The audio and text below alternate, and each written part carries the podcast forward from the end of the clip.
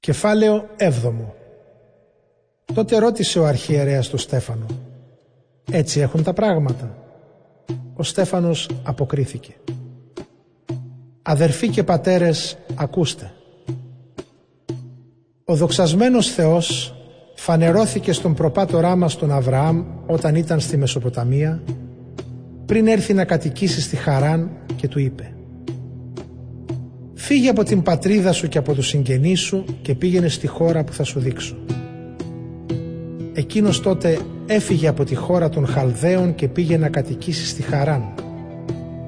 Από εκεί, όταν πέθανε ο πατέρας του, ο Θεός τον έφερε να κατοικήσει σε τούτη τη χώρα που κι εσείς τώρα κατοικείτε. Όμως δεν του έδωσε τότε ιδιοκτησία ούτε ένα μέτρο γης, αλλά του υποσχέθηκε να τη δώσει σε αυτόν και μετά το θάνατό του στους απογόνους του αν και ο Αβραάμ δεν είχε ακόμη παιδί. Ο Θεός δηλαδή του είπε «Οι απόγονοί σου θα ζήσουν σαν ξένοι σε ξένη χώρα. Τετρακόσια χρόνια θα είναι υπόδουλοι και θα τους κακομεταχειριστούν. Το έθνος που θα τους υποδουλώσει θα το τιμωρήσω εγώ» είπε ο Θεός. Ύστερα θα φύγουν από εκεί και θα με λατρέψουν σε αυτόν εδώ τον τόπο. Τότε ο Θεός έκανε μαζί του διαθήκη που σημάδι της είναι η περιτομή. Έτσι όταν απέκτησε ύστερα ο Αβραάμ το γιο του τον Ισαάκ του έκανε την 8η μέρα περιτομή. Το ίδιο έκανε και ο Ισαάκ στον Ιακώβ και ο Ιακώβ στους 12 γιους του τους προπάτορες των φυλών μας.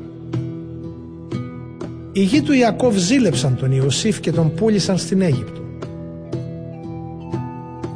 Ο Θεός όμως ήταν μαζί του και τον γλίτωσε από όλα του τα δεινά. Του έδωσε χάρη και σοφία τόση που ο Φαραώ, ο βασιλιάς της Αιγύπτου, τον διόρισε διοικητή της χώρας και διαχειριστή όλης της βασιλικής περιουσίας. Κατόπιν έπεσε φοβερή πείνα σε όλη την Αίγυπτο και τη Χαναάν και οι προπάτορές μας δεν έβρισκαν τίποτε να φάνε. Όταν ο Ιακώβ άκουσε ότι στην Αίγυπτο υπήρχε σιτάρι, έστειλε τους προπάτερός μας εκεί. Πήγαν την πρώτη φορά και τη δεύτερη φανερώθηκε ο Ιωσήφ στους αδερφούς του. Έτσι έμαθε ο Φαραώ την καταγωγή του Ιωσήφ. Έστειλε τότε ο Ιωσήφ και κάλεσε κοντά του τον πατέρα του τον Ιακώβ και όλους τους συγγενείς του, 75 άτομα.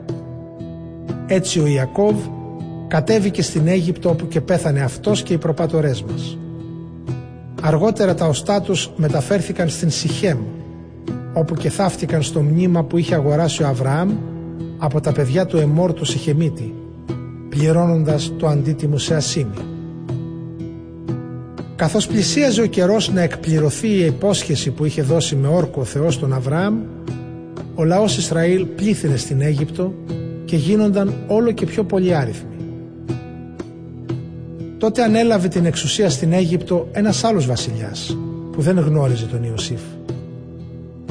Αυτός έβαλε κακό σχέδιο στο νου του και προσπάθησε να εξολοθρέψει το γένος μας υποχρεώνοντας τους προπάτορές μας να αφήσουν έκθετα τα βρέφη τους ώστε να μην ζουν.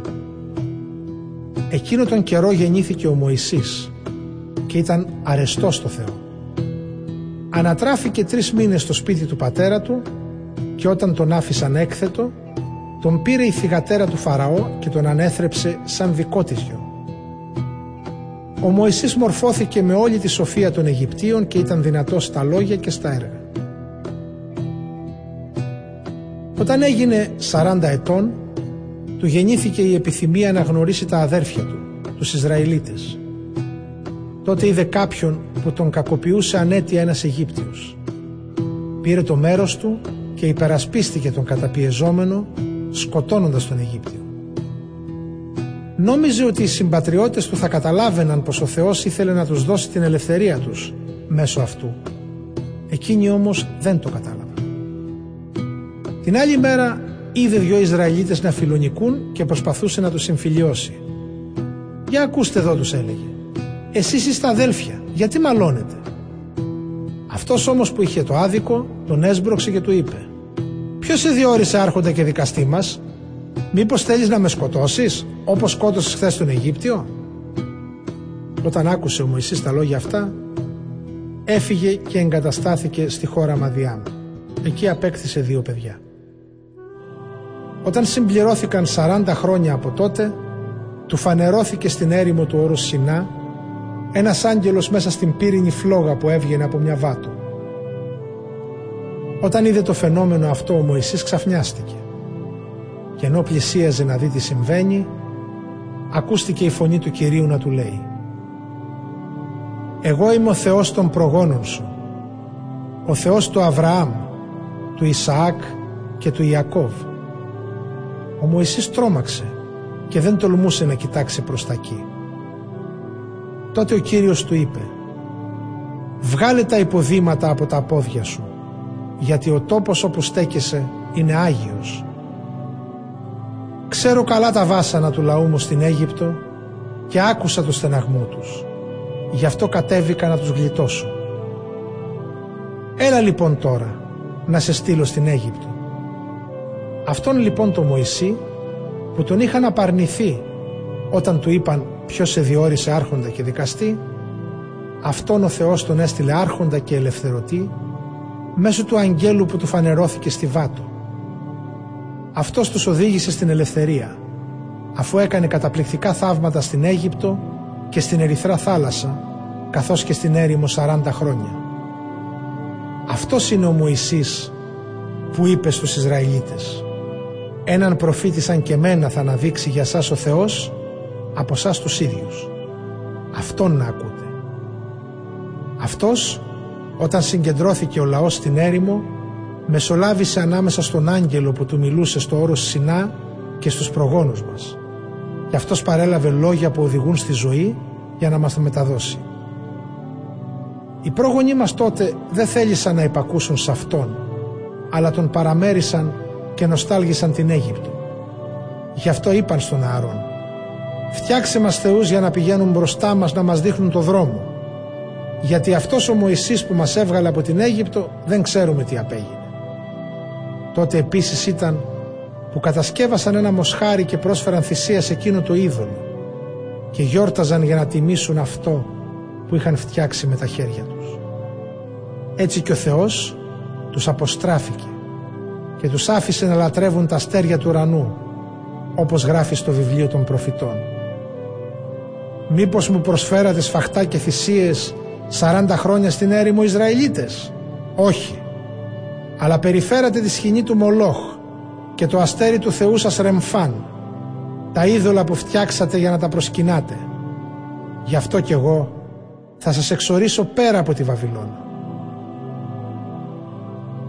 Στην έρημο οι πρόγονοί μας είχαν τη σκηνή του μαρτυρίου που ο Θεός είχε διατάξει το Μωυσή να την κατασκευάσει σύμφωνα με το υπόδειγμα που του είχε φανερωθεί. Τη σκηνή εκείνη την παρέλαβαν οι πρόγονοί μας της επόμενης γενιάς και την έφεραν μαζί τους στη χώρα που κατέλαβαν με τον Ιησού του Ναβί καθώς ο Θεός έδιωχνε από μπροστά τους όλα τα έθνη που κατοικούσαν εκεί και τη διατήρησαν ως την εποχή του Δαβίδ. Αυτός απέκτησε την εύνοια του Θεού και ζήτησε την άδεια να χτίσει κατοικία για το Θεό του Ιακώβ. Την κατοικία αυτή την έχτισε για το Θεό ο Σολομών. Ο ύψιστος όμως δεν κατοικεί σε χειροποίητους ναούς. Όπως λέει ο προφήτης, ο ουρανός είναι ο θρόνος μου και η γη είναι το στήριγμα για να κουμπούν τα πόδια μου. «Τι σπίτι θα μου χτίσετε» λέει ο Κύριος «και ποιος μπορεί να είναι ο τόπος της κατοικίας μου» «Εγώ δεν τα φτιάξα όλα αυτά» Σκληροτράχυλοι Η καρδιά σας είναι πορωμένη και τα αυτιά σας κλειστά. Πάντοτε αντιστέκεστε στο Άγιο Πνεύμα όπως οι προγανείς σας το ίδιο κι εσείς. Ποιον από τους προφήτες δεν καταδίωξαν οι προγονείς σας; Θανάτωσαν αυτούς που προφήτευσαν τον ερχομό του δίκαιου Μεσσία που κι εσείς τώρα γίνατε προδότες και φωνιάδες του. Εσείς οι ίδιοι που λάβατε τον νόμο του Θεού μέσω αγγέλων αλλά δεν τον τηρήσατε. Καθώς τα άκουγαν αυτά οι αρχιερείς εξαγριώνονταν και έτριζαν τα δόντια τους εναντίον του Στεφάνου. Αυτός όμως, γεμάτος από το Άγιο Πνεύμα, ατένισε τον ουρανό και είδε τη δόξα του Θεού και τον Ιησού να στέκεται στα δεξιά του Θεού και είπε «Να, βλέπω τον ουρανό ανοιχτό και τον Υιό του ανθρώπου να στέκεται στα δεξιά του Θεού». Τότε αυτοί έβγαλαν μια μεγάλη κραυγή και έκλεισαν τα αυτιά τους. Όρμησαν όλοι μαζί κατά πάνω του. Τον έσυραν έξω από την πόλη και τον λιθοβολούσαν.